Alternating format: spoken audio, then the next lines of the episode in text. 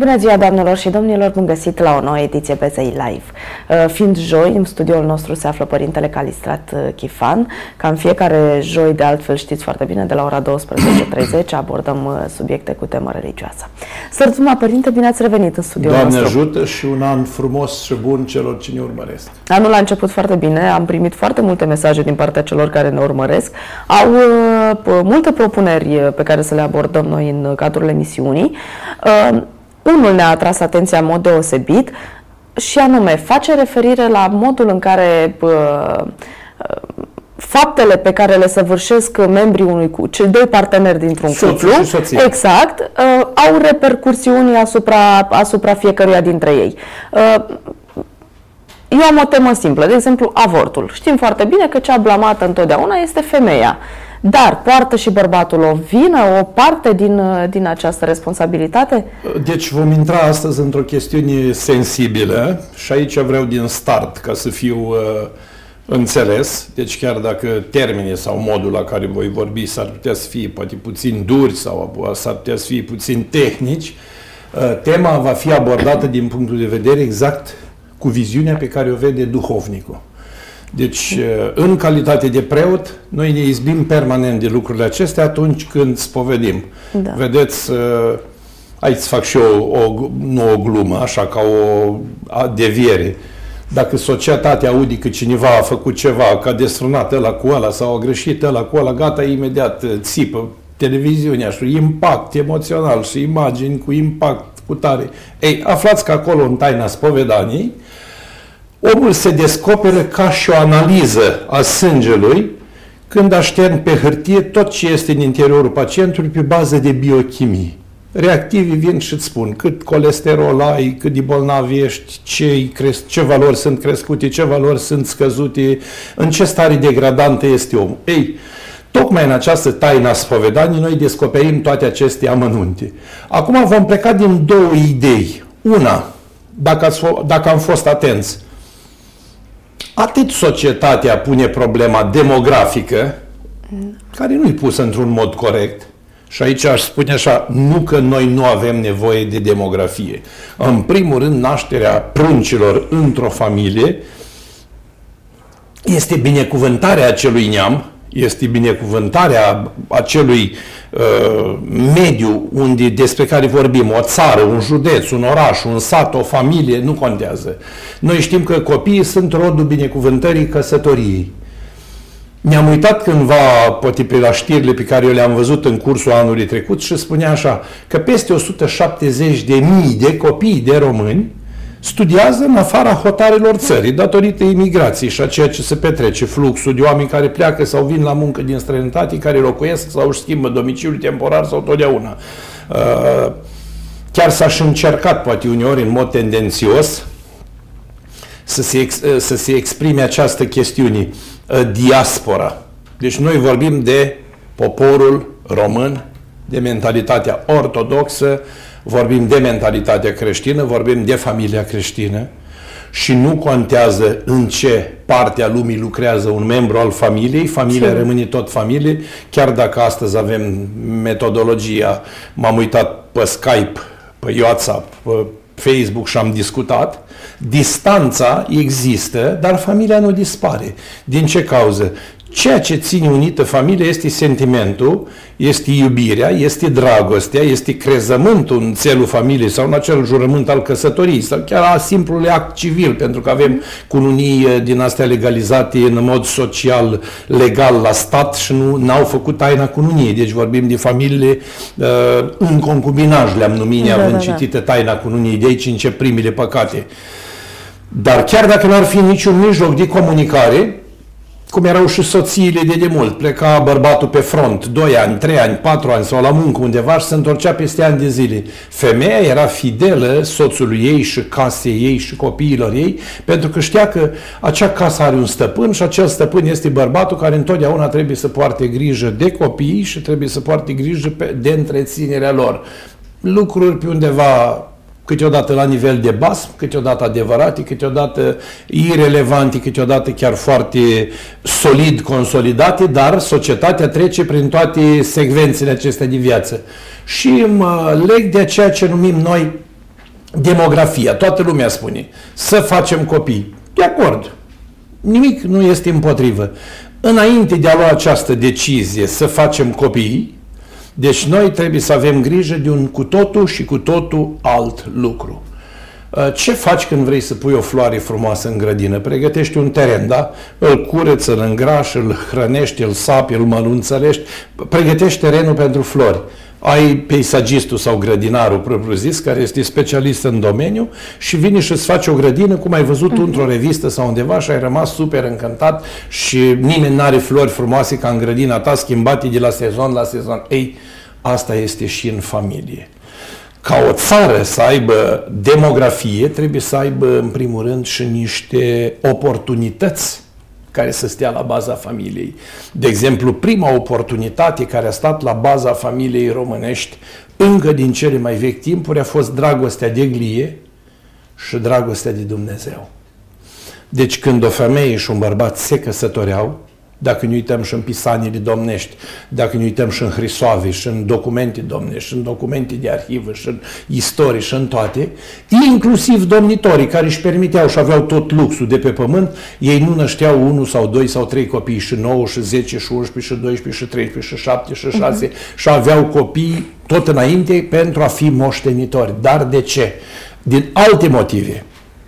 Fiind 500 de ani de veche sub Imperiul Otoman, care tot timpul a căutat să facă pașalâcuri din țările române, Oamenii aveau și o viață foarte scurtă, deci războiul curma viața foarte repede. Media de vârstă era între 45-50 de ani maxim, 47 de ani. Și atunci fetele și femeile nășteau foarte de tinere mm. și tinerii învățau foarte de tineri meșteșugul armelor, vitejia, încălecatul cailor, ă, lupta, lupta la sabii, tot ce ținea, plugăritul, să facă o casă, să știe să se apere.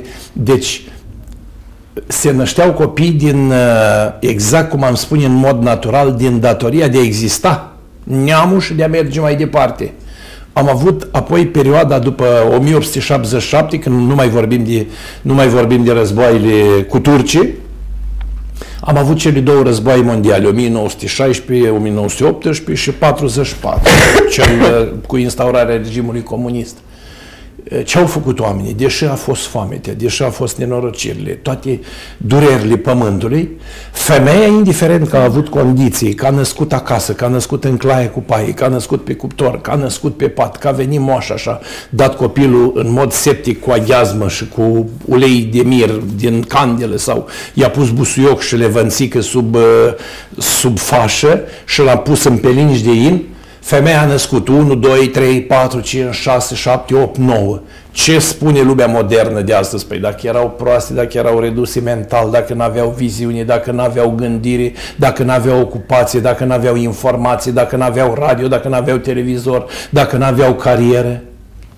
A crește copii cinstiți, a da societății oameni vrednici și a educa și a face din ei oameni din nădejde este mai mare decât cariera de a-ți agăța tu trei diplome de facultate și la 40 de ani să stai cu casa goală fără niciun copil sau cu unul alintat și răzgâiat și a avea tu șapte titluri sociale care oricum sunt apă de ploaie, că vedeți că titlurile azi sunt, mâine nu sunt, astea sunt oportunități uh, de moment. Spuneți-mi să o luăm uh, într-un mod foarte simplu Cine a fost Marli Eminescu, Marli, poet național, născut din 5, 6, 7, 8 copii cât au fost ei în familie, toți oameni marși și cu greutate, oameni săraci. Ar fi trebuit, la vremea respectivă, să înțeleagă cineva genialitatea lui Eminescu. Nu. Tot niște oportuniști erau în vârful puterii, care la rândul lor foloseau creierul lui Eminescu sau foloseau cultura lui Eminescu sau gândirea lui Eminescu, dar pe el l-a preamărit istoria și timpul. Valoarea cuvintelor lui, valoarea gândirii lui, valoarea lui uh, intelectuală, valoarea lui poetică, alea l-au scos în evidență. Nu faptul că a avut șapte diplome, nu da, faptul da, da. că a avut șapte funcții. Cine era până la urmă Titu Maiorescu? Pe lângă Eminescu. Pentru că prin el, el și-a făcut glorie. Dar l-a promovat. Era și el o somitate care a înțeles că stă de vorbă cu o somitate. Așa a fost timpul. Ei, aceste femei care au născut și ingineri, și avocați, și miniștri, și tot felul de oameni grei și cu valoare, au fost acele femei simple de la țară, care au avut trei drumuri, până la fântână după apă, până în staulul cu animale, unde au crescut uh, prunci și au hrănit din gospodărie, pentru că, vedeți, și un uh, lucru, etosul acesta românesc pe noi ne leagă de tot ce înseamnă uh, valori. Copilul când s-a născut știa că picățel îl cheamă așa. Copilul când s-a născut știa că pe cal îl cheamă așa, știa că pe pisică o cheamă așa, știa că pe fratele lui îl cheamă așa, că pe vecinul lui îl poreclește așa, că cireșul ăla din capul gardului îl cheamă așa. Deci orice lucru în preajma omului avea un nume, avea o valoare, avea o, avea o, o spiritualitate. Și copiii au crescut cu aceste valori și ele au rămas. De aici s-au născut și cântecul, și dorul, și poezia, și portița, și fântâna, și cumpăna, și Ilenuța, și Ionel, și calul, și pajiștea, și dragostea pe fân cosit, și florile înflorite, și seara pe lună, și sara pe deal, și tot ce vrem noi. Ei, această generație de oameni pervertită de sistemul comunist cu alte valori, eu așa folosesc, uh, folosesc uh, o expresie a bunicii mele, femeii fără carte, care atunci când băieții au început să crească și au lăsat pământul, uh-huh. dânsa povestează, zice, au având 10 hectare de pământ, nu mă puteam juca de familie, zice, am făcut copii mulți, să am cu cine munci, că dacă ai pământ, nu mor de foame, vedeți? Mentalitatea da, da. țăranului român. Nu vorbim de cartea de muncă, nu vorbim de salariul lunar, care noi depindem azi de el. Deci, da. astăzi, dacă nu ai o leafă, cum se spune, și nu ai un serviciu și un loc de muncă, tu nu, nu, nu reziști. Nu vorbim de țăranul simplu, vechi, obișnuit, care și el este pe diluate. Deci satul e din ce în ce mai uh, fin, e din ce în ce mai fragil, e din ce în ce mai inexistent. Noi facem teologia satului, facem epopeea satului, facem uh, uh, toate demersurile și scoatem în evidență valoarea satului, dar nu știu pe cine interesează. E ca și cum ai vorbi unui surd de muzică simfonică. Deci cam așa discutăm noi la ora actuală de ceea ce numim uh, vatra românească, ca să folosesc un termen. Și bunica mea spunea, bine că v-ați făcut ați câte o de școală și vă duceți și stați acolo la bloc ca e puraș în cușcă. Zice, și pământul stă aici nemun și trag eu singură pe ogor. Ia să veniți toți să mă ajutați la prășit când e de prășit. Dacă vreți la toamnă să luați ceva mm-hmm. în portbagaj, ia să veniți toți să treceți la, la cosit și la strâns sfânt, să veniți la disdiocat, la desfăcat porumb, la săpat cartofi, pentru că ea, din clipa în care copiii au crescut, Chiar dacă ei s-au dezvoltat în mentalități moderne, unul era mecanic, unul lucra la fabrică, unul lucra nu știu pe unde, fiecare s-au dus în drumul lor, ea a rămas aceeași mamă care toamna știa așa, doi saci de barabuli salu ăla, doi saci de porumbă salu ăla, un sac de fasole alu ăla, un sac de nuci alu ăla, ea știa că fiecare are nevoie de ceva. Mm. Și ea le pregătea toate deoparte, noi astăzi denigrăm sau luăm peste picior, adică uh, aici trebuie să avem în primul rând pardon pentru tineretul nostru neconservat, nu, nu răuvoitor, care ei nu știu ce rol au avut bătrânii ăștia și ce misiune au îndeplinit ei și ce ce temelie sănătoasă ne-au lăsat. Deci el și când, el și când să o oagă inile știa că trebuie împărțite câte patru, la unui dau 10, la unui dau 10, la unui dau 10 ca să aibă nepoți o proaspete. Dacă mulgea vaca toată săptămâna, făcea brânză sau smântână, trebuia să-i dea și lua la și lua la și lua la. Dacă tăiau găină, știa că trebuie să-i tai una și lua la și lua la și lua la. Și țăranul avea toate rânduite ei. Așa au crescut aceste grămezi de copii, deci aceste familii numeroase, pe care noi azi nu le mai vedem numeroase, mhm. deci aici vorbim, vreau să ajung așa sub formă de poveste la păcatul avortului, că e foarte ușor să spui, da, o femeie și-a smult copilul din pântice, și mari filozofie, fac acestea, spune că să facă în jur de 700 de avorturi pe zi în toată România, deci nu e o mare minunăție, dacă stăm să o luăm la per, da, da, da, indiciu, sigur, indicator, sigur. punctaj sau procentaj. E un lucru destul de comun. Ma, da, mă întorc la, la etosul românesc sănătos. Ei, în clipa când a venit sistemul comunist și a început să pună programul de zi de noapte, trei schimburi de muncă, industrializare, intelectualizarea țării, modernizarea țării, uh, dezvoltarea țării, dezvoltarea industrială, dezvoltarea agrară, dezvoltarea orașelor, oamenii au văzut în sistemul acesta ce? Un mod mai comod și eu spun bine, bine țintit și bine gândit, chiar dacă azi pare o glumă sau unii o iau și o tratează așa după ureche, că inclusiv sistemul comunist, dacă ne aducem aminte atunci când, înainte de a cădea regimul Ceaușescu, regimul comunist, că nu era el puterea regimului, era doar reprezentantul vremii de atunci, pe ce se mergea? Pe sistematizarea satelor. Ce însemna sistematizarea satelor?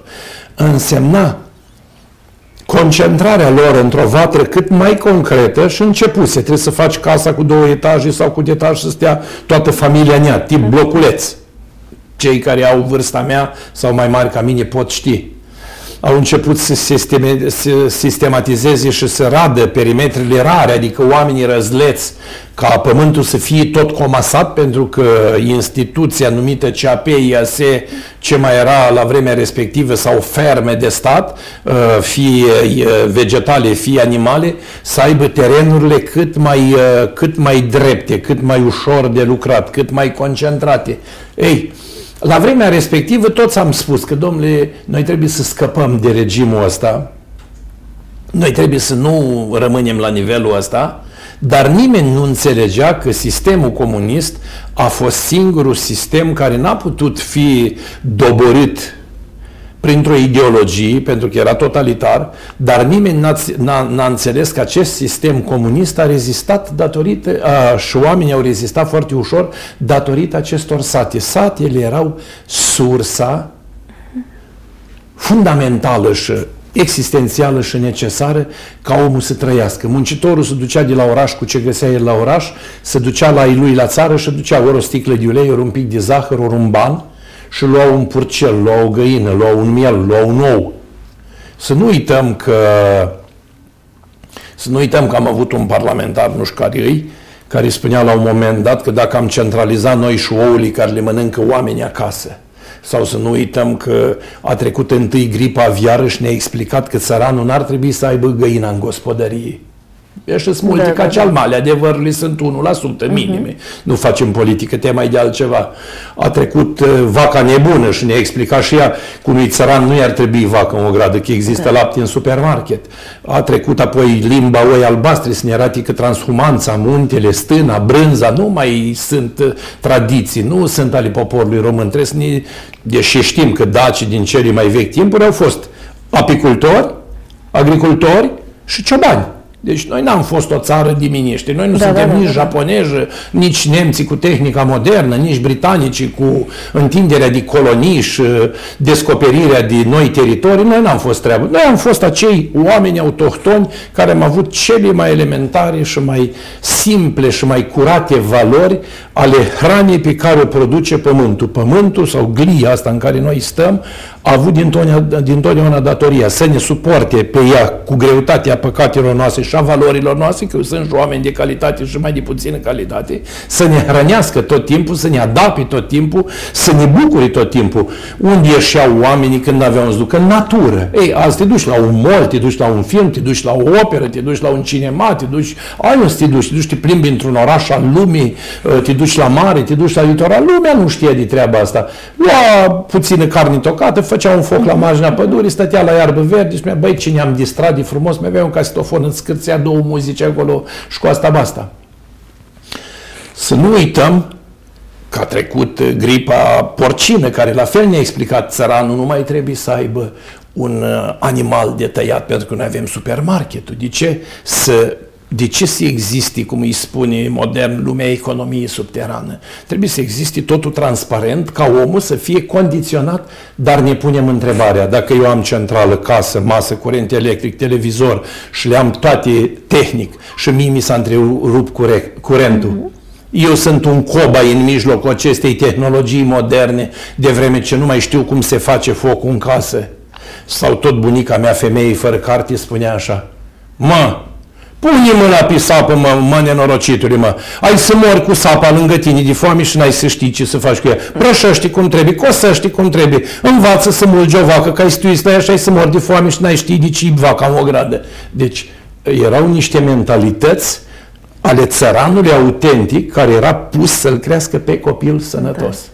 Ei, dacă ne ducem la oraș, la un copilaj tânăr, dacă o fi văzut o vită la televizor sau în grădina zoologică sau într-o poză, s-ar putea să ai mare surpriză, să întrebi un prunc și să spună, da, laptele e de la supermarket, e vaca aceea roza sau albastră sau cum o vede el, pentru că asta, da, da, da, în asta s-a trezit.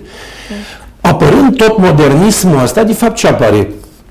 Globalismul, apare modernismul, apare ceea ce numim noi distrugerea, tot ce nu ne mai interesează pe noi autohtoni, ea nu se vede cu ochiul liber. Deci pentru copiii aceștia moderni care au găsit corporațiile cu 2000 de euro pe lună, cu uh, mașină la scară, cu telefon la scară, cu, cum se numește, cu program fix, cu birou, cu calculator, ne-am pus vreodată întrebarea dacă Dumnezeu schimbă cumva polimagnetici și, și sistemul ăsta de unde a Pământului, că e în mâna Lui, nu în mâna noastră. Da, da, Putem da. foarte bine trece dintr-o...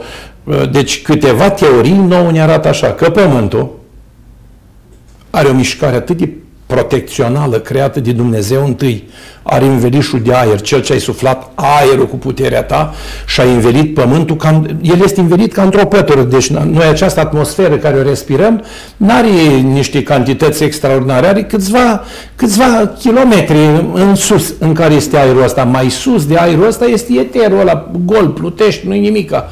Dar pe lângă aceasta, pentru că viteza tuturor particulelor din atmosferă, a prafului cosmic, a meteoriților, a bucăților uh, de, uh, din cosmos care plutesc haotic într-o viteză nebună în magnetismul lor, Pământul mai are și o protecție magnetică care îi dă puterea să fie protejat, să nu aibă acele ciocniri violente, să dispară, să sfarme, cum sfărmăm noi o boabă de cafea în mașină și o facem praf sau strângem un croissant în mână și rămâne fărmiturile.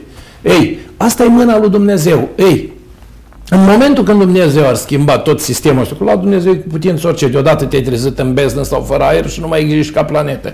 Și n-ar mai funcționa sistemul ăsta, tot ce înseamnă, uite, noi stăm aici frumos și ne vedem peste mhm. tot. Este o tehnică, dar are la baza ei niște principii care sunt și de putere divină, nu numai teo- tehnologia că ai inventat tu un fir și o cameră.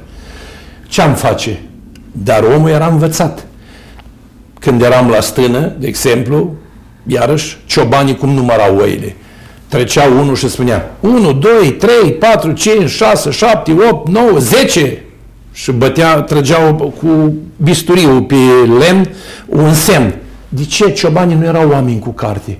Dar până la 10 știa să numere oricine.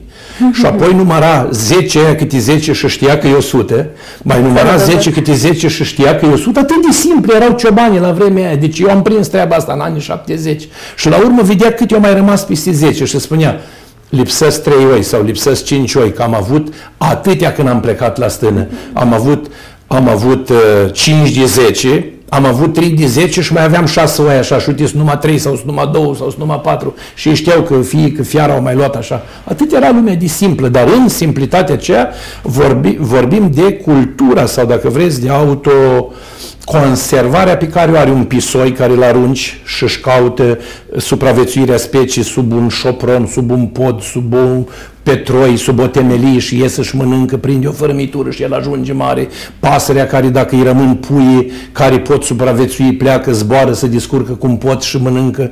Uh, copiii care rămân orfani, cum a fost războiul și rămân și mănâncă. Ei, acum în lumea modernă, când lumea s-a modernizat, Lumea s-a gândit așa, planning familial este unul din cele mai buni. Pe asta se bate permanent moneda. Planning familial, planning familial. Doamna spune, trebuie să-mi termin școala, trebuie să-mi termin casa, trebuie să-mi rezolv mașina, trebuie să-mi rezolv studiile, trebuie să-mi rezolv cariera, trebuie să urc un neam nimă urcat. E adevărat? Dar ce facem, dragă Doamnă, lângă cariera dumneavoastră, dacă nu ținem cont de rezerva ovariană? Că aia e biologică, aia nu e în carieră. Femeia este cel mai bine fertilă între vârsta de 25, că nu se mărită poate la 20, la țară da, să practică uh-huh. lucrul ăsta chiar și la 18, la, da, de la 25 la 35, orice femeie are timpul de a fi mamă. Și atunci ea gândește dacă trebuie să-și nască copiii. Aș putea să mă laud cu lucrul ăsta, nu în sens uh, de umflare în penii, că nu mi-aparține mie. Aproape toți ucenicii pe care îi spovedesc tot ce este tineret, am reușit cu darul lui Dumnezeu să-i convin că e nevoie și de al treilea și de al patrulea copil, nu de unul sau doi. Acum îmi explică câteodată câte unul și îmi spune, părinte, să știți că e greu, dar e frumos, e casa plină și parcă ne simțim împliniți și văd necazurile și suferințele celor care au unul singur sau n-au deloc sau da, da, poate da. câteodată au doi și nu se înțeleg sau pleacă și rămân singuri. Dar, uh, în general, lumea comunistă, și asta nu trebuie să ascundă nimeni, atunci s-a încercat o forțare a sistemului de natalitate gândită de sistemul comunist pe infrastructură. Avem copii, avem școli, avem grădinițe, avem locuri de muncă, putem face confecții, putem face cămine, putem face creșe, putem uh, dezvolta forța de muncă, bine gândit în, la, când s-a pornit în sistem. Și să știți că s-a pornit foarte bine. Deci uh, cei mai uh, moderni de astăzi critică comunismul din punctul lor de vedere. Comunismul trebuie criticat din trei motive, nu din, nu din lucruri. Unu, ideologia brutală pentru că ei n-au știut să rămână oameni după ce au pus mâna pe această ideologie și au pus-o în practică. Deci au fost uneori prea criminali. Urmările nu le vorbim noi, le vorbește istoria.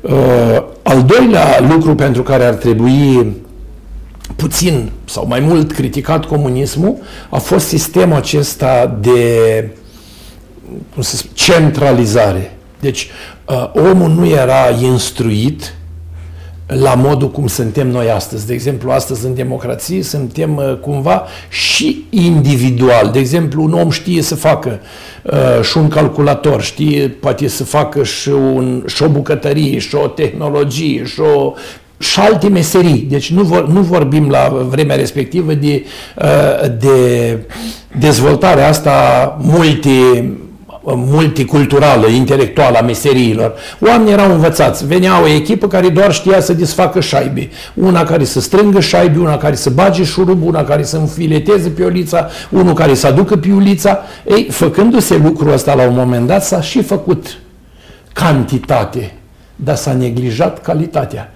Primul motiv în care am văzut ce înseamnă neglijarea calității pe lângă cantitate a fost cu tremurul din 77, când s-a văzut că lucruri trebuie făcute temeinic și nu în glumă sau în bătaie de joc.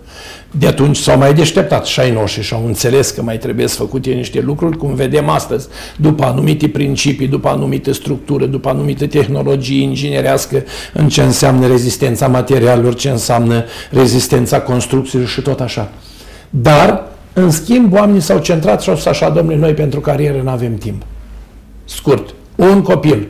Uneori au fost cazuri, îl vrei pe al doilea, dăm divorț, îl faci pe al treilea, ai rămas singură și îi crești. Femeile mai curajoase s-au aruncat în apa vieții. Femeile mai puțin curajoase nu s-au putut, putut arunca în apa vieții. Și aici, din momentul acesta, putem spune că începe spovedania. Până aici am făcut o prezentare da, da, da. a ceea ce înseamnă înaintarea păcatului în inima omului. Modernismul și progresismul ăsta ne-a adus deopotrivă și bunăstare, dar ne-a băgat și păcatul în ogradă. Să luăm de pildă. Prima lege morală a Sfântului Ioan Gură de Aur în nunta creștinească era fata să mărite fecioară și feciorul flăcău. Normal că nu mai, normal că nu mai aveai de unde să vorbești de păcate urâte sau de lucruri incerte, atâta timp cât copiii ai educați de părinților, care uneori cu scrupulele de rigoare și mai băgau nasul și în taina ei. Tu iei băiatul ăla că e gospodar sau tu iei fata aia că e gospodină și mergeșeau ei între ei și da, da, da. plăceau o nuntă și o aranjau și copiii erau puși să vadă și erau puși în fața faptului împlinit. N-a dat randament 100%, dar uh, familia sănătoasă a existat, adică în sensul că copiii aveau rușine. Domnule, trebuie să asculți de părinți, trebuie să, dacă așa au spus părinți, așa e bine, dacă așa au spus naș, așa e bine, dacă a spus preotul, așa e bine, dacă a spus duhovnicul, duhovnicul așa e bine, dacă a spus mama așa e bine și s-a creat și acest sistem de familie creștină. Pe de o parte puțin conservatoare, pe de o parte puțin impusă, statul cu sistemul lui al treilea punct critic al comunismului, educația forțată într-o singură direcție și tineretul a pierdut niște repere pentru că s-a încercat o viață oarecum tehnologică fără Dumnezeu și s-a încercat să se spună că Dumnezeu poate fi înlocuit cu trei cuvinte. Omul, știința și natura. Omul poate tot, natura îți oferă tot și știința descoperă tot. În schimb, punctul cheie, și nu o spun eu, o spune un francez, e un mare abate din ăsta, episcop catolic, care spune, el spune lucrul ăsta, adevărata știință nu va nega niciodată pe Dumnezeu, iar cine crede cu adevărat în tehnologia științei, îl descoperă în toate pe Dumnezeu. Și aici m-am oprit și pun punct și mergem în subiectul nostru. Ce a început să apară prima dată? Partea culturală. Depinde ce, depinde ce investim în, cal, în partea culturală. Între cultură și folclor este o diferență. Folclorul vine și descoperă niște obiceiuri și niște tradiții păstrate din moș strămoș până la un anumit punct, cultura vine și îți aduce ceva nou. De exemplu, căsătoria de probă nu e o tradiție. Concubinajul nu e o tradiție. Uh, curvia nefacturată, cum spun eu. Eu atât îi întreb pe copii când îi mai găsesc așa la spovedanie. Zic, sunteți căsătoriți? Nu. Păi zic, vezi cât ia anaf în primirii, folosești marfă fără factură. Pentru că actul de căsătorie este propriu zis o factură. Tu ești stăpânul soției tale sau soția e stăpâna soțului ei. Deci ceva dovedește că aveți o legătură. Așa de ce cei cu consumul ăsta obraznic între ei? Ei, a apărut cunoașterea de probă, cum spunem noi. Adică să vedem, întreb, demnitatea umană ce facem cu ea? Pentru că primul lucru pe care îl găsim în ființa rațională, în femeia, mamă, în altarul care naște copii, în bărbatul care este preotul familiei, pentru că bărbații dădeau binecuvântare înainte, voivozii își binecuvântau fiii să rămână din sânge în sânge, tot întâi născut să rămână uh, stăpânitor pe tron. Uh, mama sau împărăteasa mamă, cum vedem în culturile asiatice, regina mamă, uh, dădea consorțiul următoarei regini și următoarei regini. Bine, nu mă întorc până în acolo, dar dau un exemplu. Deci se transmitea această cultură a familiei, care era adevărată artă, unde familia trebuia să știe ce înseamnă muzica, poezia, educația. Mi-a plăcut că am găsit astăzi scris recent, acum undeva, că ar trebui din nou introdus codul manierilor elegante la școală. Eu am spus asta cu 20 de ani în urmă.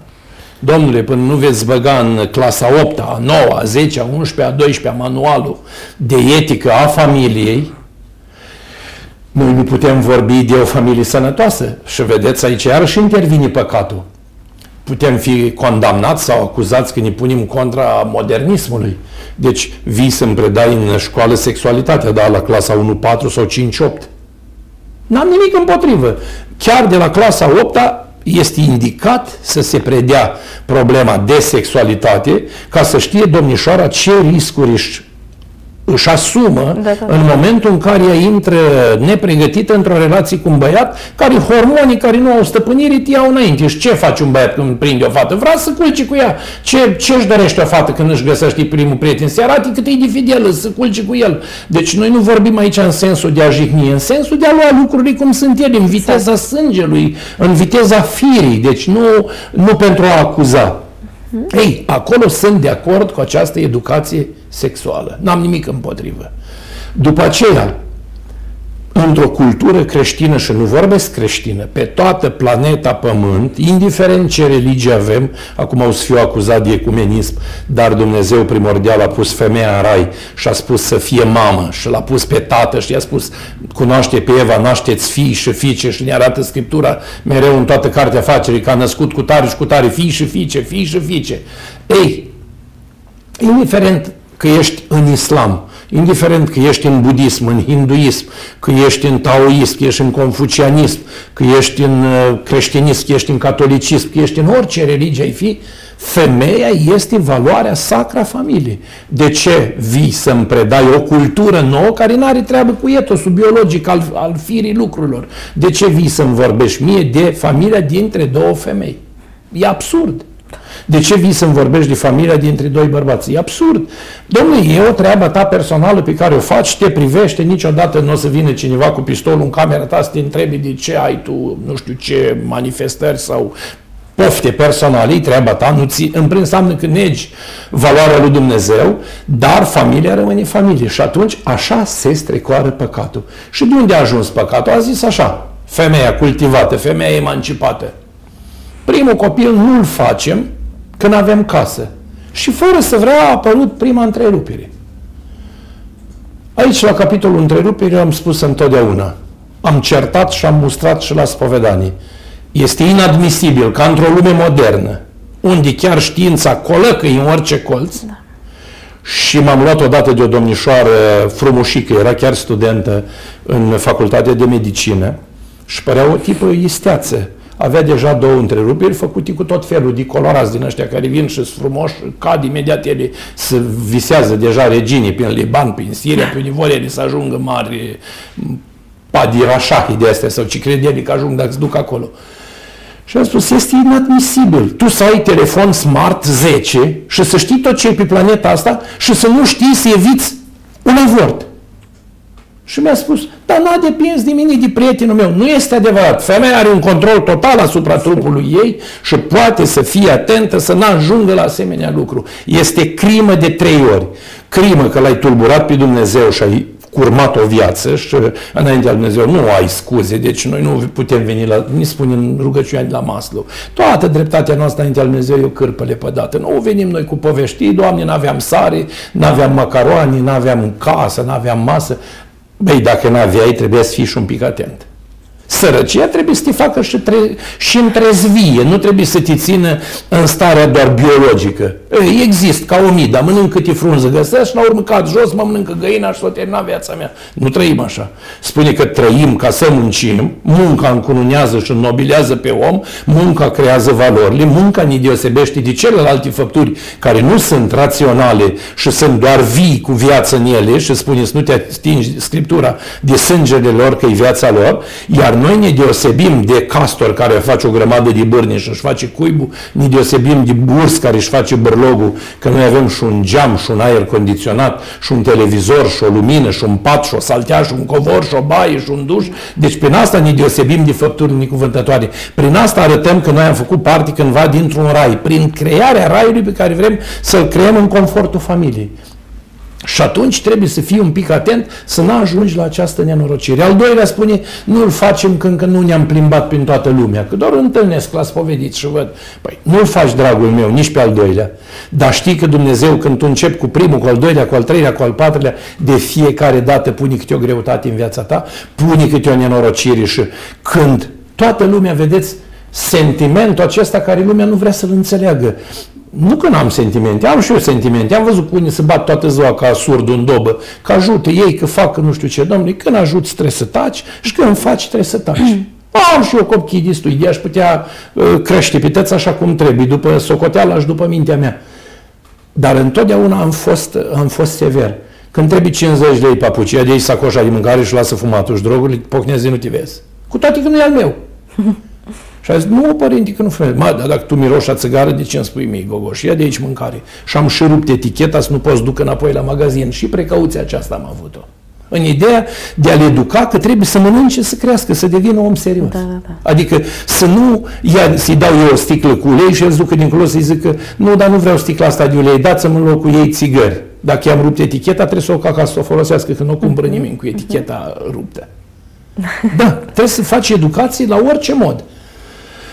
Când vine al treilea avort, spune, zice, da, dar n-a fost de acord soacra mea, că suntem prea tine, n-are ce ține, socrul meu la muncă, soacra mea la muncă, noi cu servici.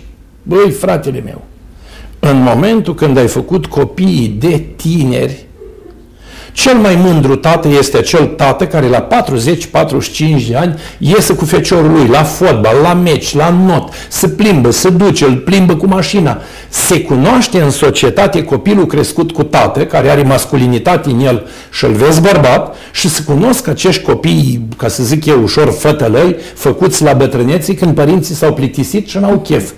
For, uh, am mai fost acuzat odată, dar eu îmi păstrez punctul de vedere, nu, nu, nu deranjându-mă acuzile, ci afirmând că un copil crescut de o bonă nu va fi copilul tău. Pentru că copilul percepe sentimentele de la cel ce l-a crescut, nu de la cel ce îl ține în brațe și îl educă. Și unii spun, las că ne facem noi un copil și mi-a plăcut odată, citeam un anunț undeva și spunea așa, bona noastră trebuie să cunoască două limbi străine, să aibă aptitudini psihologice, să știe să vorbească cu copilul, să joace cu copilul. Ai mă, mă lași, dar ce tu, copilul tău face facultate? Numai tu, mama, poți să-l înveți toate astea, că tu știi exact ce vrei de la el. Femeia străină care nu are sentiment pentru el așteaptă să treacă 8 ore să-și ia banul. L-a hrănit, l-a culcat, l-a spălat, l-a zângănit acolo să nu plângă, ți l-a dus până afară la aer, l-a dus înapoi, dar ea nu interesează, pentru că nu-i sentimentul ei, nu-i copilul ei, în primul rând ea se ferește și băi, dacă, Doamne ferește, mă lovește o mașină, dacă se răcește, ea are tot timpul tot acele săbia lui Damocles deasupra capului să se întâmple ceva copilul, ia niște bani și ea poate pica într-o întâmplare, că îi trasă la răspundere. Îi pune la bună cameră de la vedere, tu puneți cameră de la vedere, să vezi ce înăuntru tău, gol, gol, gol, gol. Tu nu ai nimic în tine. Tu când vrei să crești un copil, adormi cu el la țâță, să simți că copilul tău trage viață din tine. Când vrei să crești un copil, îl ștergi tu la fund și acum e modern, e ușor de spălat din grijit, să simți tu că ai fost mamă. Așa dacă spui, a, dar nu-mi place că e murdar pe mânuța aia, parcă cămășuța aia nu-i curată. Normal că o să emiți pretenții, dacă când stai tu cu el, tu te bucuri și când scapă din gură mâncare, te bucuri și când faci o glumă, te bucuri și când faci un pipi, te bucuri și când o făcut pe el, că a, bine că e sănătos, bine că îi merge. Deci astea sunt lucruri care fac parte din maternitatea mamei. Ei, mamele nu-și doresc această maternitate. Mamele au dezvoltat acest feminism, care nu e feminism. To- toată lumea spune, ba, feminismul, feminismul. Sunt de acord să existe feminism. Să văd femeia care are autoritate de bărbat, cum unele femei o au, să văd femeia care are autoritate și putere în societate, cum unele o au și foarte bine, dar să văd că au un mod constructiv. Dacă tu doar mi-arăți sânii și fundul gol, vorba profesorului Semen. Stau săracele goale ca niște vite în abator, ți și rușine să te uiți la ele. Oare unde e mintea lor? El este un om foarte educat, este un om foarte elevat, este un om foarte, de, foarte bună creștere, un om din modă veche la 70 de ani, trecut prin tot felul de școli și de un bun simț extraordinar. Și el nu se împacă cu ideea societății moderne. Adică nu, nu, poate, nu poate tolera ideea asta că o femeie poate umbla despuiat, așa, alandala și mereu spune, săracele, parcă vite în abator. și are dreptate pe bună știință. Când e un copilaș la mare sau ești la plajă, unde toată lumea, e cu totul altceva. Dar când o faci în mod uh, samavolnic, internetul e plin de dezmăți, uh, YouTube-ul e plin de dezmăți, filmele pornografice, ce au învățat astea? Să cultivăm plăcerea, să cultivăm sexualitatea, să cultivăm uh, uh exacerbarea poftei, vorbim mai mult de orgasm decât de limba română și de poezia românească, vorbim mai mult de dezmăți decât de un copil bine educat, vorbim mai mult de industria pornografică decât de niște filme din astea cu tentă valorică, tehnologică, mm-hmm. teologică, critică, lirică, ce vrem noi să vedem la televizor și majoritatea filmelor cu ce se ocupă Hollywoodul la ora actuală, dacă e să o luăm așa. Împușcături, blocuri explodate, mașini luate foc, uh, tot felul de curvării și înșelări din astea familiale. Mi-amintesc că eram copil și nu uit niciodată lucrul ăsta. Foarte multe bătrâni, care acum sunt bătrâni, la vremea erau femei la 40-50 de ani, Vai, ai văzut, s-a certat Bobby cu Pamela. Eu eram copil, nu știam cine să ăștia. Și zic, ce treabă ai tu? Zic, s-a certat Bobby cu Pamela. Bine că ai tu liniște în casă. Măi, dacă tu ești prost, nu știi să urmărești un film, stai în banca ta. Adică lumea era atât de transpusă la da, da, da. elementul ăsta mediatic, încât, să nu uităm, timp de 30 de ani după căderea regimului, românii au intrat fără să-și dea seama într-o etapă de spălare convulsivă a creierului cu imagini rupte și întrerupte, nu luate deodată, că dacă omul îi spui nu te mai uita la televizor că e păcat, tot se uită.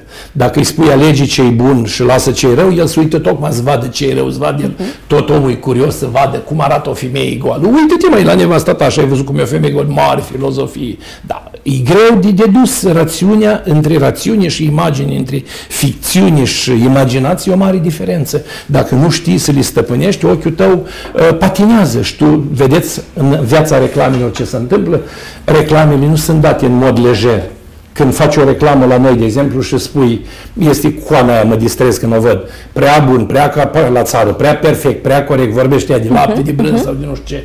Dar când vin reclamele astea ciudate, cum trec așa în flash-uri, ca tu să fii foarte atent, să urmărești de 10 ori, de 7 ori, de 9 ori, de 50 de ori, să ți se împământenească, adică să intri în, în, în psihicul tău, să ți se pară că face parte din viața ta. Și pe baza acestor reclame, lumea cumpără în draci, ca să folosim un termen din ăsta lumesc, nu se uite, ce pastile bea, îl da, doare da, da, gâtul, el ia antibiotice, o răcit ia antibiotice, îl doare nasul ia antibiotice, îl doare urechi ia antibiotice, sforă un pic sau fârcă nasul, ia antibiotice, toată lumea e doctor, toată lumea e farmacist, toată lumea e medic, toată lumea e nutriționist. De ce? Pentru că nu mai există ierarhia culturii valorilor. Când te duceai la farmacie, discutai doar cu farmacistul, acum ai 10 farmaciști ambulatorii. Când te duceai la croitor, discutai numai cu croitorul și haina era haină, ca drept dovadă la ce s-a ajuns azi. Mă uitam odată la o prezentare de modă și caraghioșenii prezentau aia cu plapă în cap, cu peni în cap, cu salteaua după el, cu rubzacul în cap, tot fel de nebunii. Ei, lumea s-a prostit lejer așa și atunci s-a ajuns la culmea păcatului. Și culmea păcatului a făcut ce să se întâmple? Să scadă demografia, dar nu în mod nici rațional, nici intelectual, nici justificat. La ora actuală se pune problema dintr-un alt punct de vedere, ca lumea să nu facă copii. Este propagată la modul cel mai categoric și se bate șaua de dimineață până seara.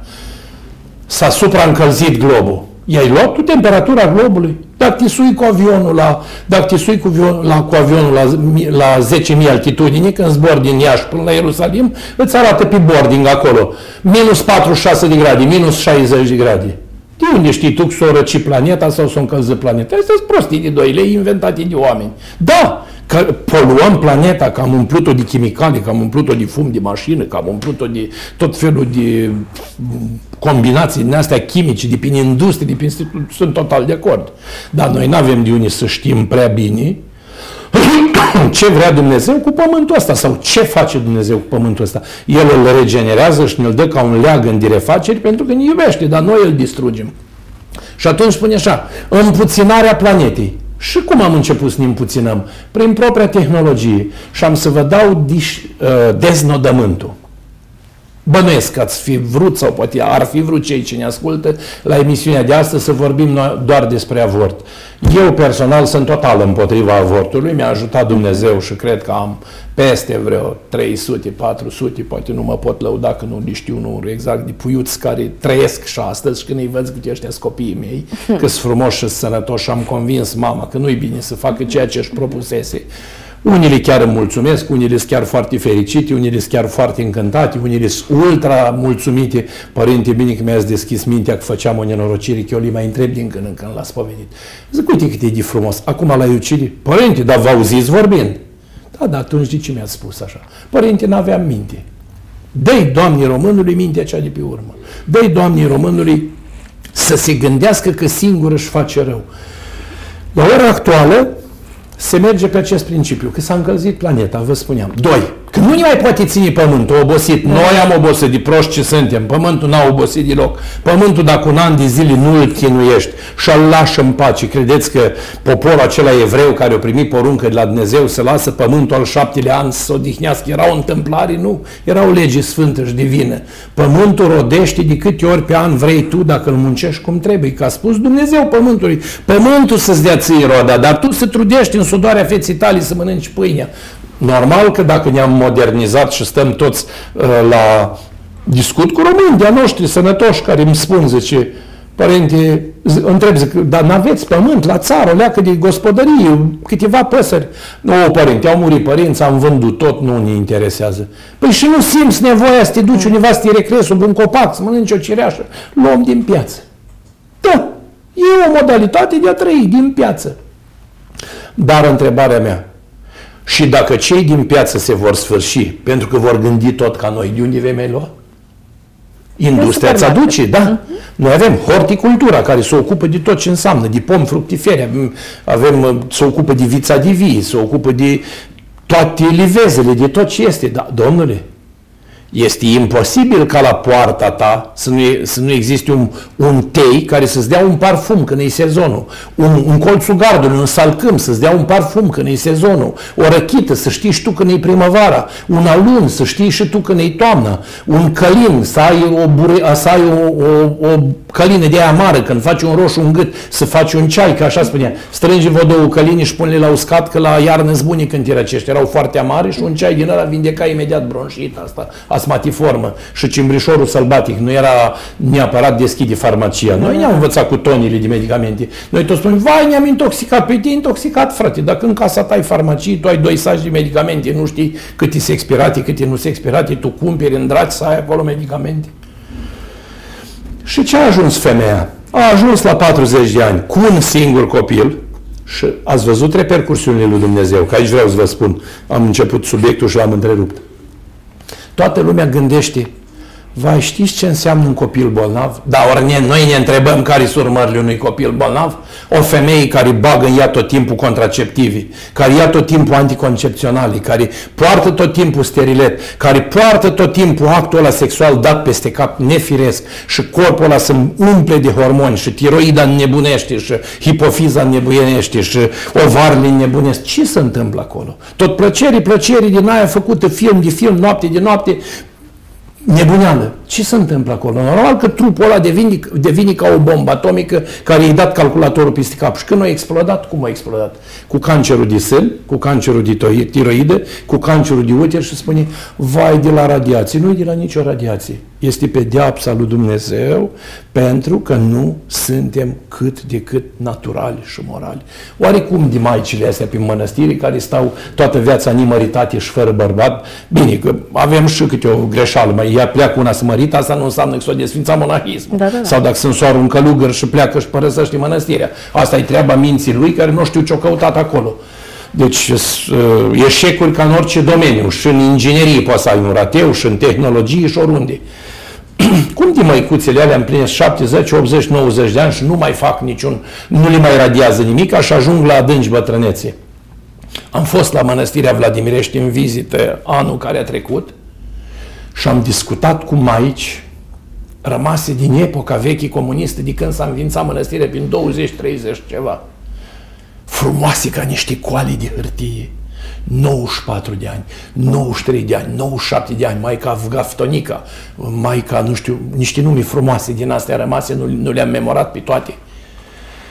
Și mă așteptam când o să o vedem pe Maica Stariță să fie o femeie de aia cu impresii, pe ea că doar e stariță. Doamne, o femeie atât de modestă mi-a fost așa de rușine. Am zis, bă, băiatule, tu nici n-ai atins călugăria.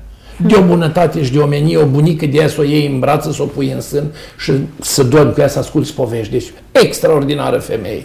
Și a spus, părinți, nu e ușor.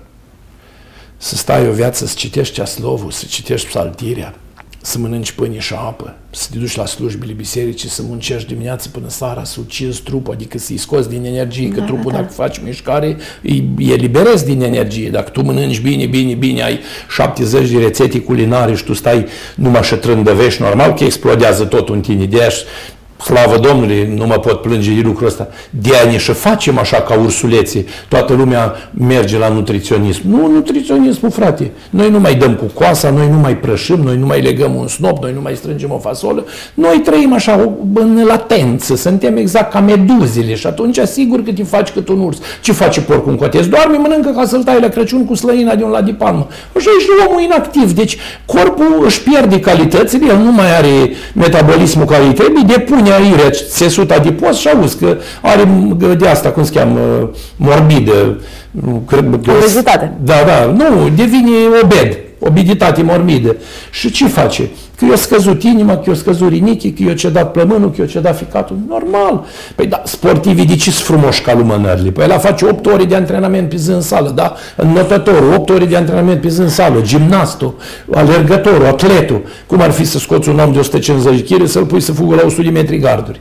Deci, așa sunt și femeile noastre.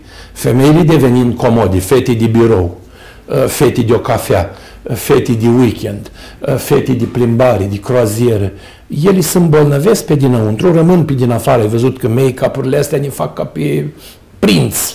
Îmbraci un bărbat la 4 A și te uiți la el și dacă ai băgat în el bisturiul și l-ai secționat așa înăuntru la nivelul sănătății, are 70 de boli. Și el săracul are 30-40 de ani. Deci e vorba unei doamne și-a îngropat acum al treilea copil.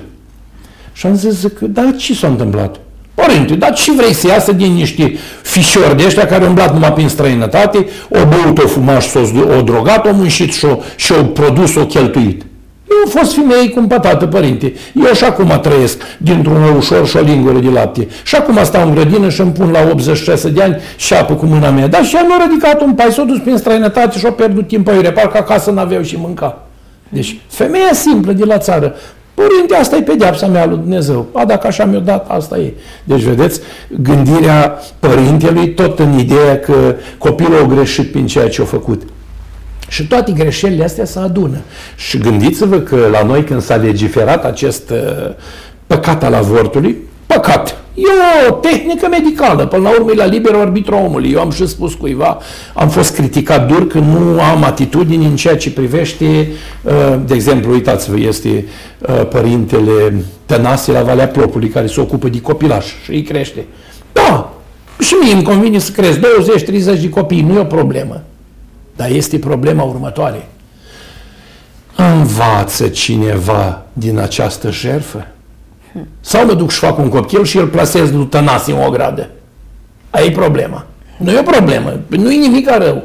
Dar este problema altceva. Ce fac eu că de la Revoluție și până când noi stăm de vorbă în studioul ăsta, în jur de 18-20 de milioane de prunci au fost avortați și noi nu știm dacă în acești prunci avortați noi n-am scos afară profesori universitari, nu am fi scos medici care ar fi eradicat cancerul, nu am fi scos tehnologi care ne învățau cum să mergem cu mașina cu atom, nu am fi scos oameni care ar fi știut ce-i cosmosul, poate scoteam niște lingviști și mai scoteam 2-3 Eminescu, poate mai scoteam 2-3 somități din astea în domeniul biologic, în domeniul sănătății, în domeniul culturii și a oricărei tehnologii. Noi ne-am omorât, ne-am omorât singuri pe vindecătorii noștri, pentru că în orice generație Dumnezeu presară daruri. Deci atunci când vine o nouă generație, Dumnezeu spune așa că Duhul Sfânt echilibrează relația dintre oameni și dintre neamuri. Și atunci ce face? Dacă ne uităm simplu în istorie, secolul XIV, vedeți toată lumea critică, o, dar ce te întorci în Evul Mediu? Mi-aș dori să fiu în Evul Mediu. Închipuiți-vă că Evul Mediu era dominat de câteva mari personalități. Mahomed al doilea, care tremurau trei mari continente în fața lui, și Soliman Magnificul. Ștefan cel Mare și Vlad Țepe și Iancu Dihunedora, Mihai Viteazu, Mircea cel Bătrân și alții de teapa lor. La vremea respectivă era un carul de Cuintus sau cine mai erau ăștia, Matias Corvin și alți oameni grei în lumea occidentală, din lumea vestică, care era lupta dintre rău și bine, dintre islam și creștinism. Domnule, erau niște somități ale timpului care le-a rămas numele istorie pentru că Dumnezeu i-a presărat acolo tot cu ce spune Petre Țuțea, Socratie ăsta al nostru românesc. Și că istoria românilor fără câțiva voievozi din ăștia mai aprici, cum a fost Iancu, Ștefan, Mihai sau Vlad Țepeș, ar fi fost un câmp cu melușei. Și așa este. De la Lăpușneanu încoace ce există în istorie? Vânzări de tron din zi în zi, din lună în lună, din an în an. Sunt cele mai proaste domnii și cele mai slabi domnii când țara a fost uh, călărită de fanarioți și a făcut un haos general din ea. Noroc că s-au ridicat câțiva mitropoliți din ăștia și episcopi români care au pus inima pentru țară.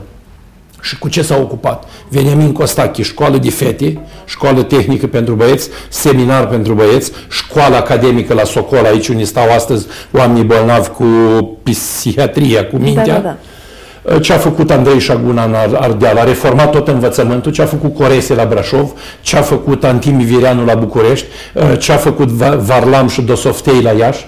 Deci, nu e chiar așa de simplu țara fără Dumnezeu să distruge, e ca o, e ca o pâine care nu i pus drojdea. La început crește și când se usucă să macină singurul fără să o rup cu mâna. Deci nu mai există cheagul. Noi avem o limbă, avem o credință, avem un neam, avem un sânge și dacă ne uităm atent, de 30 de ani, prin această spălare a creierului, tocmai asta ne se induce. Plecați în afară, lăsați țara goală, că este bine în Occident și mulți chiar o iau de bună da. și se duc în Occident, muncesc tot ca în țară. Din contra, devin mult mai serioși și mai ordonați, că acolo nu te joci, nu te plătești plătește nimeni că ești român acolo.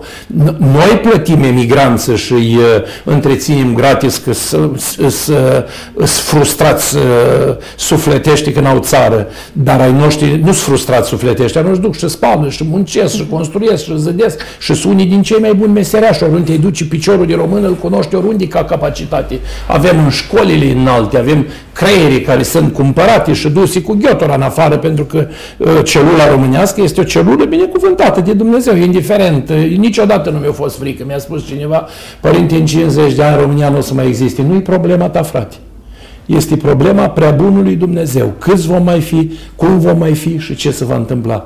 Domnul sfarmă gândul boierilor și sfatul norodilor. El știe dacă trebuie să mai curgă râul Suceava, el știe dacă trebuie să mai curgă Dunărea, el știe dacă trebuie să mai stea Carpață la curbură, el știe dacă trebuie să mai stea români pe aici, nu tu hotărăște. Asta e părerea ta, geopolitică de moment. Oamenii slabi cu coloană vertebrală sau fără coloană vertebrală vor traversa istoria. De ăștia au fost întotdeauna. Istoria despre unii vorbește de bine, despre unii vorbește de rău. Dar nu poate vorbi istoria despre cei pe care noi, noi nu i-am lăsat să se nască despre ea nu poate spune nimic. Da. Dacă am ști în preștiința lui Dumnezeu ce atrocități am făcut noi de-a lungul timpului, a sutelor de ani, dar eu nu vorbesc de sutele de ani, eu cred că de la 1900 a început această uh, nenorocire a uciderii pruncilor și mai cu precăderii din anii 50 încoace, când obstetrica a devenit modernă și lumea a avut acces la pilulă, la pastilă, la tot ce trebuie, uh, dar ne facem rău singuri. Vedeți, să plâng că satele sunt pustii. Păi sunt pustii, dacă gândiți-vă așa. 10 familii aveau câte 7-8 copii, că erau 70-80 de copii pe uliță, de unde să mai ei, că nici nu-i poți cumpăra, că n-ai de unde să-i aduci. Hai că aduci, aduci și populezi cu autohtoni din altă parte, că nu stăm să facem uh, antisemitism sau să jihnim pe cineva. Fiecare om are stea sub soare. Dacă l-a lăsat Dumnezeu, treaba lui. Da, vedem noi vreodată venind un uh, asiatic sau un, uh, unul din altă parte să se adapteze la crescutul oilor sau la cositul fânului sau la strânsul cireșilor sau la mers duminica la biserică sau la făcut curat în grădină? Nu. Ei, cum spune în poezia lui Bayezid, care își mână turmele după iarba cea mănoasă și grasă, care își pasc caile prin lungile unde e belșug. Așa trec aceste hoarde de stepă. Ele vin și se duc. Numai cei ce au cruci, altare și morminte au stat pe loc, pentru că ei au fost legate de aceste valori inestimabile, aceste grupări de români, care au fost muntenii, moldovenii, transilvanenii, pentru că altfel n-ar fi existat până în ziua de astăzi. Dar Într-adevăr, nenorocirea aceasta avortului nu numai că a luat amploare, ea n-a mai devenit o rușine.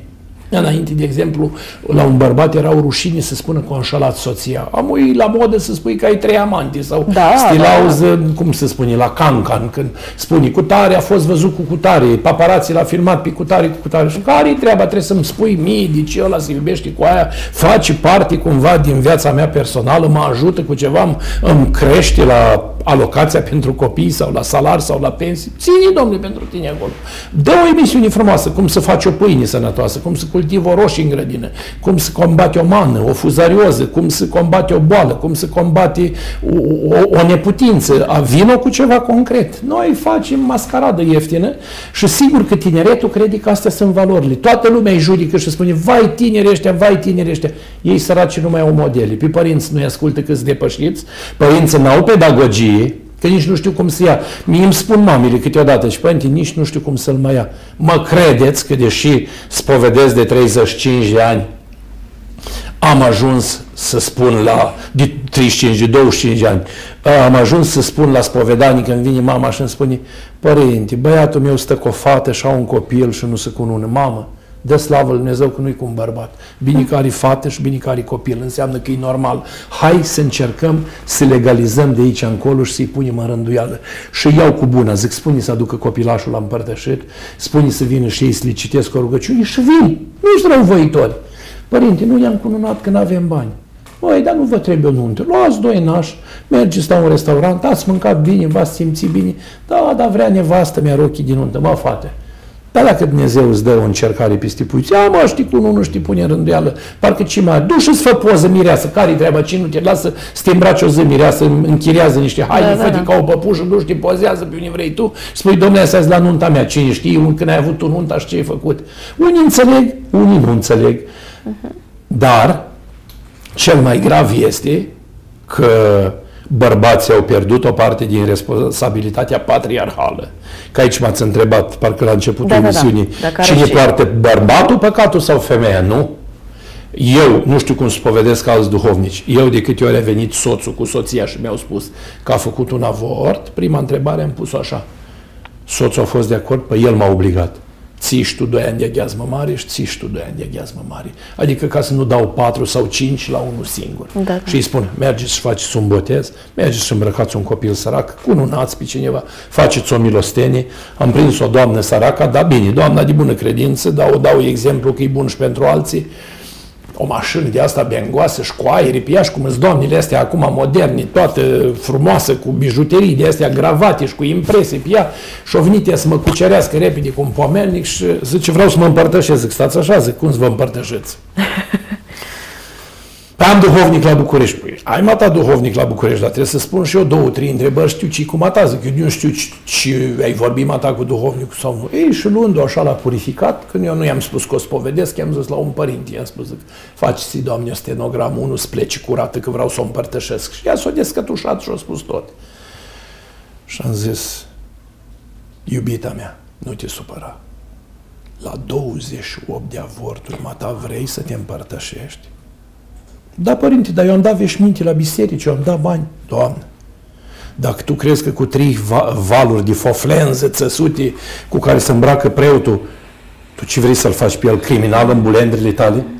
Doamne ferește, zic. Da, oprește-te, mamă. Dacă eu îți ucid acum soțul și îți dau un val de material de veșminte, ți-am răscumpărat soțul? O rămas așa pe gânduri și am spus, nu așa, lasă figurile. Ea și postește tot postul, era în postul Sfintei Marii ia-ți mă tata Radaica că văd că are patru roți și patru ori patru, du-te într-un magazin de ăsta de copii și umple-o de două, trei ori, cu pampers, cu hăinuții de copii, cu cutare, dai drumul pe la maternități, lasă-le pe acolo ca să ai măcar o faptă bună. S-o trecut ții 20-30 de ani de când ai făcut avort, dar păcatele nu s mele. Duci botează niște copii, du niște mâncare la săraci și mă cauți pe la sfârșitul postului. Au venit mult, au venit univa în preajma cu vioasei. Părinte, mă mai cunoști? Da, zic, vă cunosc, dar nu știu cine sunteți. Dar eu știam cine Părinte, mă ta știi că mi-ai întors viața pe dos de atunci când te-ai luat de mine și m-ai spovedit? Păi la duhovnicul meu mă duceam, dam un pomennic și mă împărtășea. Nu era duhovnicul, mata era preotul poate de parohie care avea o studii treburi și mata n-ai fost sinceră cu el. Nu, pot. Da, da. nu părinte, că m-a întrebat și i-am spus așa că am greșit și a zis că să-mi pare rău.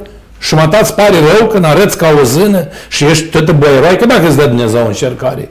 Dar nu, părinte, că de atunci n-am liniște, mă crezi că am umblat peste tăți și am dat cât am putut și încă pot să mai dau. Ei, dacă ai făcut așa, zic, postul următor, ia și postește frumos, îți dau voie, te-ai dezlegare, să te împărtășești, dar continuu cu fapta bună, nu te culca pe ureche.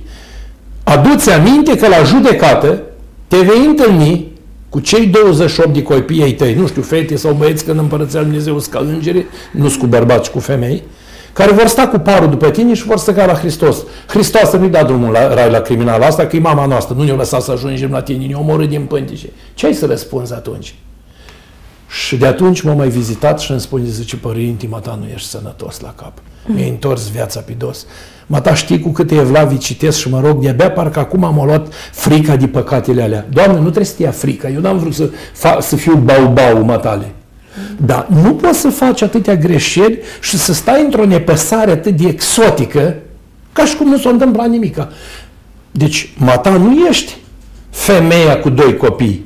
Mata ești o mamă văduvită de 30 de copii. Mata ești o femeie care nu mai ești nici fată, nu ești nici mamă, nici bunică, mă, ta ești un pui de criminală. Una că nu e lăsat să vadă botezul, nu e lăsat să intre în împărăție, e lipsit de slava lui Dumnezeu, e lipsit de rai și zic, nu e lăsat să se bucure să-ți spună mamă, zic, vezi că sunt atâtea poezii de astea, zic, mai așa melancolice, pietiste, pe treaba asta, sunt extraordinar, le-am mai citit și eu câte unele scrise de autori de ăștia așa mai, mai sufletiști. Zic, citește una din aia să vezi ce înseamnă. Cum ai simți dacă noaptea când ai sta în, Noaptea când ai stat în pat, ai zis cuvântul, mamă, de ce nu mai lăsați mâna părinții? Cred că așa nebuni. Păi ca să nu nebunești, citești. Paraclisul Maicii Domne, canonul de pocăință, dă colo biscuiți de pomană, pâine de pomană, când vezi un copchilaș sărac încalță-l, că așa ai să scapi și Dumnezeu o să ierte. Și o zis părinte, zice, parcă acum am început să trăiesc un pic ortodoxia, nu ortodoxia, propria mea ta viață.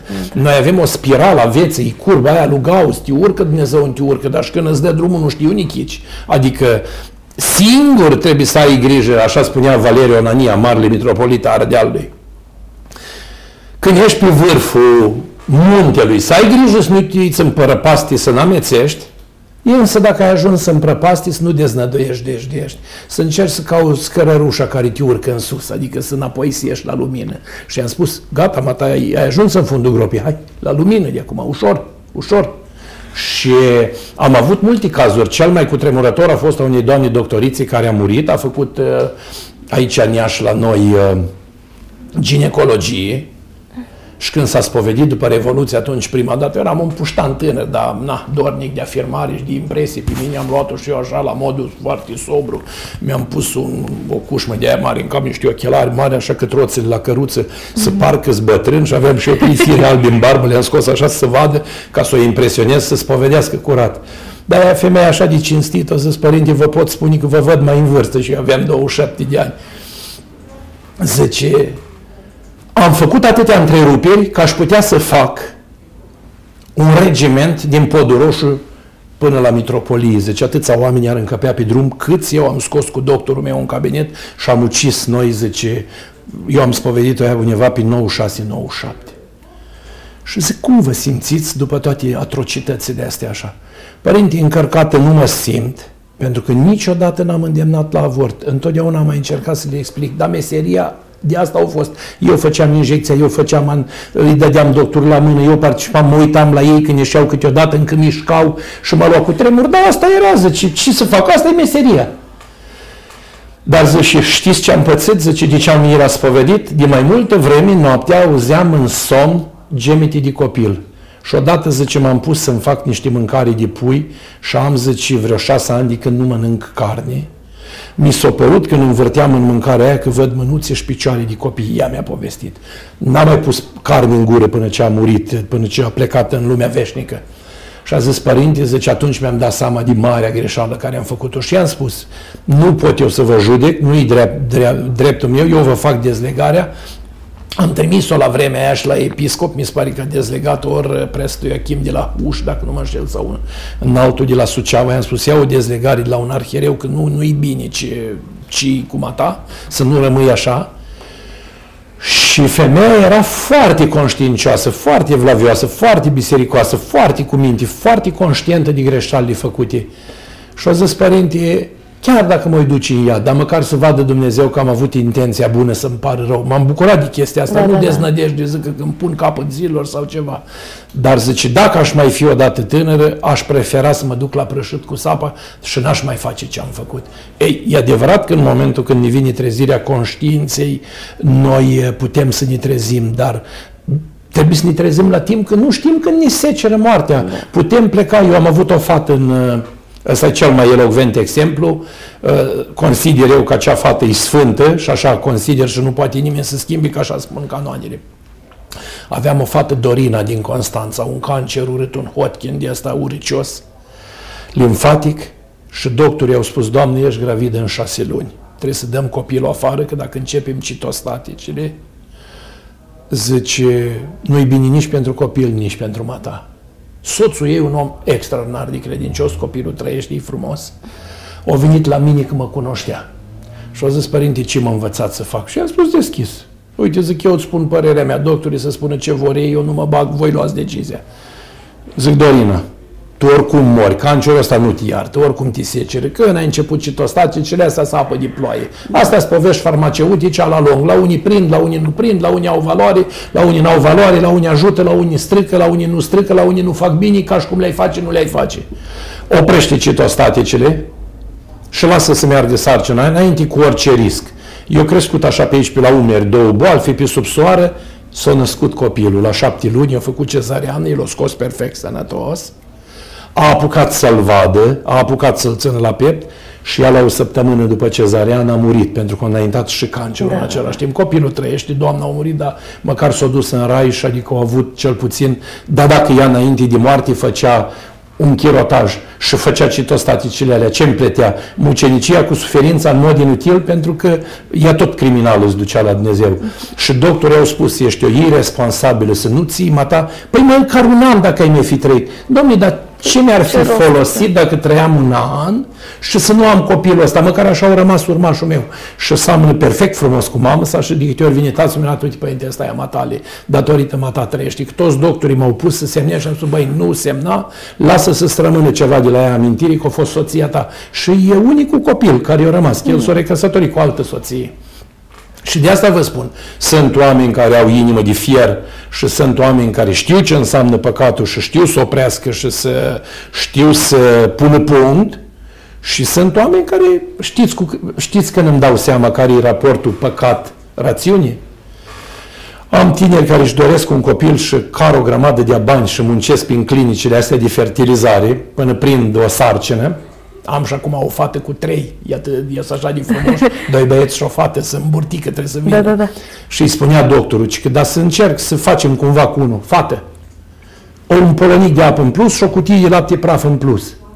Ei făcut pitați odată și ai terminat. Stai liniștită. Poți să umbli la unul și să-i nenorocești pe Stai cu minte, tu nu poți să alegi în, în fața lui Dumnezeu pe cine să lași și pe cine să iei. Poate tu le iei pe care nu trebuie și Dumnezeu ți pe care ți-l dorește. Lasă-i acolo în pace. Și crezi toți trei normal. Mai am încă una tot cu trei născuți perfecți, cu doi am tot înainte. Dar i-am spus, nu te atingi, este binecuvântarea lui Dumnezeu. Dacă o ieșit trei, știe Dumnezeu de ce îi pune pe toți trei. E frumoasă, e sănătoasă, vine la împărtășit, e splendidă și mă uit cât cheltuie acești oameni ca să prindă o fertilizare din asta și mă, mă uit cu câtă ușurință vin copii din ăștia tinerei și neresponsabili care vin și spun da, părinte, n-am putut să-l ținem, am făcut chirotaj, na, că suntem tineri. Bă, copilași, nu vă încărcați conștiința, pentru că acum sunteți tineri și nu realizați. Dar când vin mustrările spre bătrânețe sau sângărătatea sau neajunsurile sau neîmplinirile sau nemulțumirile sau frustrările sau încercările la Dumnezeu, tot timpul îi va mustra dacă nu făceam atunci aia. Pentru că noi nu știm cum lucrează păcatul om. Ați spus pe parcursul emisiunii că este păcat să apelăm la metode contraceptive. Nu am spus că este păcat. Am spus că abuzul și, fo- și fo- folosirea în mod uh, grotesc, adică fără limită, ce, dacă mănânci prea mult, ce faci? Dai în obezitate sau te neci sau vomiți sau ți rău. Dacă bei prea mult, te îmbeți. Dacă iei pastile prea multe, te intoxici, așa și astea. Luate în cantități industriale, deci ajungi să te îmbolnăvești și să faci boli. Să vă spun, apropo de, de contraceptivi, cunoșteam o femeie care sunt sigur că șaia în rai, foarte vlavioasă, o femeie ca Tinca, venea la mine la spovedire, eram copil, aveam 27 de ani când m-a făcut duhovnic pe mine și i-au avut evlavie, eu zic că mai așa mai tânăr și eu las la copilul ăsta pot să-i spun orice. Și o spovedesc eu pe, bu- pe bunica, Acum am să fiu sincer și am să povestesc o chestiune de spovedanie, nu trebuie luată ca ceva abuziv. Și unde zic, bunica, ai avorturi? Nu, părinte, m-a ferit Maica, domnule. Dar cum bunic? Zic, chiar e curios. Ei, părinte, zice, femeia trebuie să fie și o leacă de femeie în casă. Mai vinea el bat și cu curaj, cu figuri în cap. Dar eu mai dădeam un păhărel două și îl îmbătam și îl culcam. Când era limpid de la cap, îi spuneam, ne culcăm, dar nu acum, stămâna viitoare în cutare zi. Dar de și atunci, bărbatul arțăgos. da. Ei, de și atunci. Atunci zilele și alea când femeia nu rămâi gravidă, lasă-mă în pace. Eu nu vreau să mor copiii în pântișe. Și părinte, am trăit cu el 60 de ani și nu m-a, nu m-a spurcat cu păcatul avortului niciodată. Deci ca să vezi femeia de la țară, care știa să-l regleze pe bărbat cu grijă și să-l ducă, că femeia are pe, în cele 28 de estru fertil, iar acolo 3, 4, 5 zile pauză, când nu poate rămâne da, da, da. însărcinată. Ea bătrâna îl pândea și îl ducea așa și îl mai ducea din când în când ca bărbat, să fie și el bărbat în casă, să nu se rupă că e căsătorit, că așa spune și Pavel, o vreme să stea împreună, o vreme să, o vreme să se roage, iară să stea împreună. Și zice, părinte, eu așa, el a fost un om credincios, zice, eu am avut grijă, l-am spălat, l-am călcat, l-am îngrijit. Și într-adevăr, bătrânul trăiește, are 80 ceva de ani, aproape 90, merge la ea la cimitir, s au făcut un cancer de sân și s-o curăța mai de tânără. Și mi-a spus, nu, părinte, dar dă mă joc cu legea lui Dumnezeu, dar și eu nu sunt creștină, dar și eu sunt păgână. Dar nu, zic, și eu când vedeam că are chef, îi spuneam, măi, vrei să faci ceva? Hai să gustăm un paharel de suică. Și îi puteam două paharele așa mai mari, chicaș aș să culca, dormea ca lemnul și am vedeam de treabă. Deci mi copchim, trebuia, dar și cum să omor eu copchim? Ia că uitați, o, o metodă contraceptivă în care nu superi nici Dumnezeu, nici sănătatea nu ți-o strâși. da, multă lume ne-a scris pe pagina de Facebook, femei care ne-au împărtășit faptul că au câte șapte, opt copii, care nu au făcut niciodată un avort. Cum să spun, părintele Paisiolaru avea o vorbă frumoasă spune așa, am iubit din întotdeauna mamele cu mulți copii și le-am apreciat pentru că uh, asta știu de la asta știu de la bunica mea vorba asta. Ea, când, cât eu, ea a avut opt născuți, unul mort prin război, nu știu cum de tifus, restul vii. Și când ridica vreunul tonul la ea, dacă ea era șefa casei era cea mai în vârstă și ea era mama lor, nu permitea să se tragă cu ea de șireturi. Ei să rămână mamă și la 50 de ani. Nu era cu uh-huh. ce vrei bătaji în gură, tiplesne să nu comentam față, nu cum e acum. Și când ridica vreunul ton, nu știți ce vorbă îi spunea? Mai nesămțătule, tu ți-ai pus vreodată întrebarea cum am putut eu să pun de trei ori pe zi câte 8 castroane pe masă să vă hrănesc, tu rădici tonul la mine, măgarele și ești. Și tăceau. Da. Adică femeia chipzuința casei, deci femeia cea care știe cum trebuie întins o bucată de pâine, cum trebuie întins o turtună, o bucată de carne, un borș, un cartof, o legumă. Nu le vedeți cum merg pe piață, numai că e cu 20 de bani mai ieftin dincolo sau dincolo să mai ia trei legături în plus. Uh, e adevărat și Părintele Paisiolaru spunea vorba asta. Fericesc pe mamele cu multe copii, dar să nu să mândrească și să le judece pe cei care n-au făcut sau au greșit, pentru că în ciuda faptului că au un singur copil sau doi, ele tot mami sunt, dar nu vor avea aceeași cunună strălucitoare la judecata de obște. Adică acum nu putem condamna pe cei ce au greșit. Dumnezeu spune așa, nu vreau moartea păcătosului, eu vreau să se întoarcă, să fie viu și tot așa mai departe spune în uh, Sfânta Scriptură, pe cel ce vine la mine n-am să-l dau afară. Și iarăși spune Mântuitorul Iisus Hristos, și pentru o singură cană de apă sau un pahar de apă, omul nu-și va pierde plata. În situații de genul acesta, foarte multe milostenii, nu vagi boi și mesă și restaurante, nu. Orice sărac cu mâna întinsă, o pâine, un borș cald, un măr, un biscuit, la Dumnezeu scântărește și să scade din greutatea păcatului. Ce diferență de vârstă vedeți potrivită între copii? Păi am să vă spun vârsta între noi, frații noștri. Eu am 54 și fratele meu are 30. Care e diferența de vârstă? Oh. Copiii vin când îi dă Dumnezeu. Deci nu vârsta, nu diferența de vârstă. Când sunt prea apropiați, sunt prăștități odată, când este prea largă, e mai frumoasă familia că mai rămâne cineva prin gospodărie, da, da. iar când unii sunt prea mari și unii prea mici, iar e bine că cei mai mici rămân și mai au grijă de părinți. Cei mai mari pot să-i ajute pe cei mici, dar dacă sunt toți mari, nu-i mai ajută pe părinți. Gabi Lung, cântăreața aceea de muzică, de romanță, avea un cântic frumos că un părinte poate crește șapte, opt copii sau zece, însă opt copii cu minte, adică cu școală multe, nu pot ține un părinte. Și adevărat este, dacă azi vedem părinți nefericiți, îi vedem tocmai când urorile uneori ori măta, ori eu, Uh, poate câteodată uh, ginerii la fel, ori măta, ori eu, și atunci nu-i bun așa, nu. Ambii părinți trebuie respectați. Băi, luna asta dăm 100 de euro lui părinții tăi, dacă ne prisosește luna asta dăm lui părinții mei, ca să fie da, egalitate. Da. Pentru că ambii părinți s-au jertfit la fel. Am ajuns la final de emisiune. Uh, cu ce ar trebui să rămână cei care ne-au urmărit azi? Să fugim de păcatul uciderii de prunci, pentru că este cel mai greu păcat din toate păcatele. Mântuitorul Iisus Hristos a spus așa, eu sunt calea, adevărul și viața. Noi nu putem da viață, deci nu putem lua viață, noi nu putem deține adevărul pentru că El îl ține și noi trebuie să urmărim adevărul Lui, nu putem lua alte cale ca să ne întâlnim cu El decât calea care El ne-a arătat-o. Și dacă ne căim și ne pare rău, deci și acest păcat este șters și trecut cu vederea, Dumnezeu știe și socoate și gândește. V-am spus, emisiunea nu vreau să fie ca o jignire la adresa cuiva, dar ea trebuie să fie și cu realități, nu poți să o presari cu... Uh, mie nu, niciodată n-am iubit picanterile. Vai, că Dumnezeu e bun, că Dumnezeu iartă. Nu iartă așa ușor și nu e chiar așa de bun. Dacă nu vede puțin uh, uh vorba unei bătrâni, dar nu știu a cui, părinte, până, n-a, până nu plângi să rămână leac de găureli în podea, unde o căzut lacrimi și o leacă sus genunchi, să facă rotund locul unde ai stat. Nu cred că iartă Dumnezeu așa ușor. Era o da, bătrână da, de asta foarte, foarte ambițioasă și scrupuloasă, tanti Ileana de la Scânteia. 14 copii. A venit în marța de dinainte de Duminica lui Lazar și mi-a adus vreo 5-6 ouă, un pumn de făină de grâu, o bucățică de brânză și un pumn de fasole. Și o spune, să mă dizlezi, să mă împărtășești, că bani n-am și făm un pomernic. Las că-ți fac bunică, nu-i problemă. Zic, te aștept la sâmbăta lui Lazar. Nu, nu, zice, la sâmbăta lui Lazar să, să mă pominești, că eu nu mai sunt. Zic, ai bunică, las prostirii, ce ai în cap? Avea 88 de ani.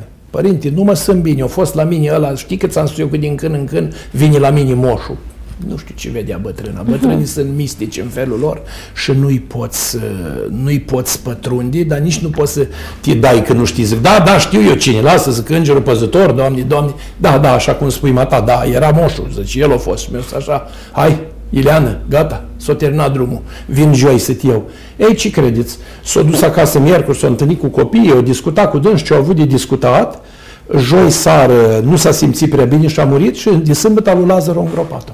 Deci ca să vedeți ce, ce fel de femei, ce fel de, de mod de a trăi în Dumnezeu. Nu trebuie să te sperii de moarte. Moartea e întâlnirii cu Hristos și somn și întâlnirii cu lumea cealaltă, dacă știm să trăim viața frumos. Uh, veșnicia noastră depinde de viața de aici. Aici e examenul mic de maturitate. Dacă ăsta l-ai trecut cu brio aici, acolo n-ai treabă. E fericire, vorba când mai este câte o bunică de asta bolnavă și mă la împărtășă și părinte, ori scăp, Bunică, cum să scap bunică? Zic, mata, ești conștientă ce spui? Pe loc să te duci unii nu-i durere, întristare și suspin, mata, vrei aici, o durere și întristare. A, părinte, mata, râzi de mine și eu mai am o că și mor. Și eu mai iau așa, zic, lasă vreți, zic, unii nu-i durere, întristare și suspine, dar vrednic eu de acolo, las că ești, ești, stai niște. Vă mulțumesc foarte mult da. pentru prezență și pentru tot ce ne-ați povestit și astăzi. Mulțumim celor ce ne-au ascultat și sper să aibă ceva de învățat. Ne revedem joia viitoare cu Părintele Calistrat, când vom avea un subiect uh, cel puțin la fel de interesant. Am ajuns la final de emisiune. Vă reamintesc că puteți uh, accesa emisiunea noastră oricând doriți, pentru că rămâne pe pagina de Facebook și pe site-ul nostru. De asemenea, vă invit să dați un like și un share pentru ca mesajul să, să ajungă la cât mai multă lume. Rămâneți în continuare alături de echipa noastră. De la ora 15 urmează o nouă ediție Bezei Live, moderată de colegul meu Valentin Huțanu. Noi ne vedem mâine de la 13. Toate cele bune!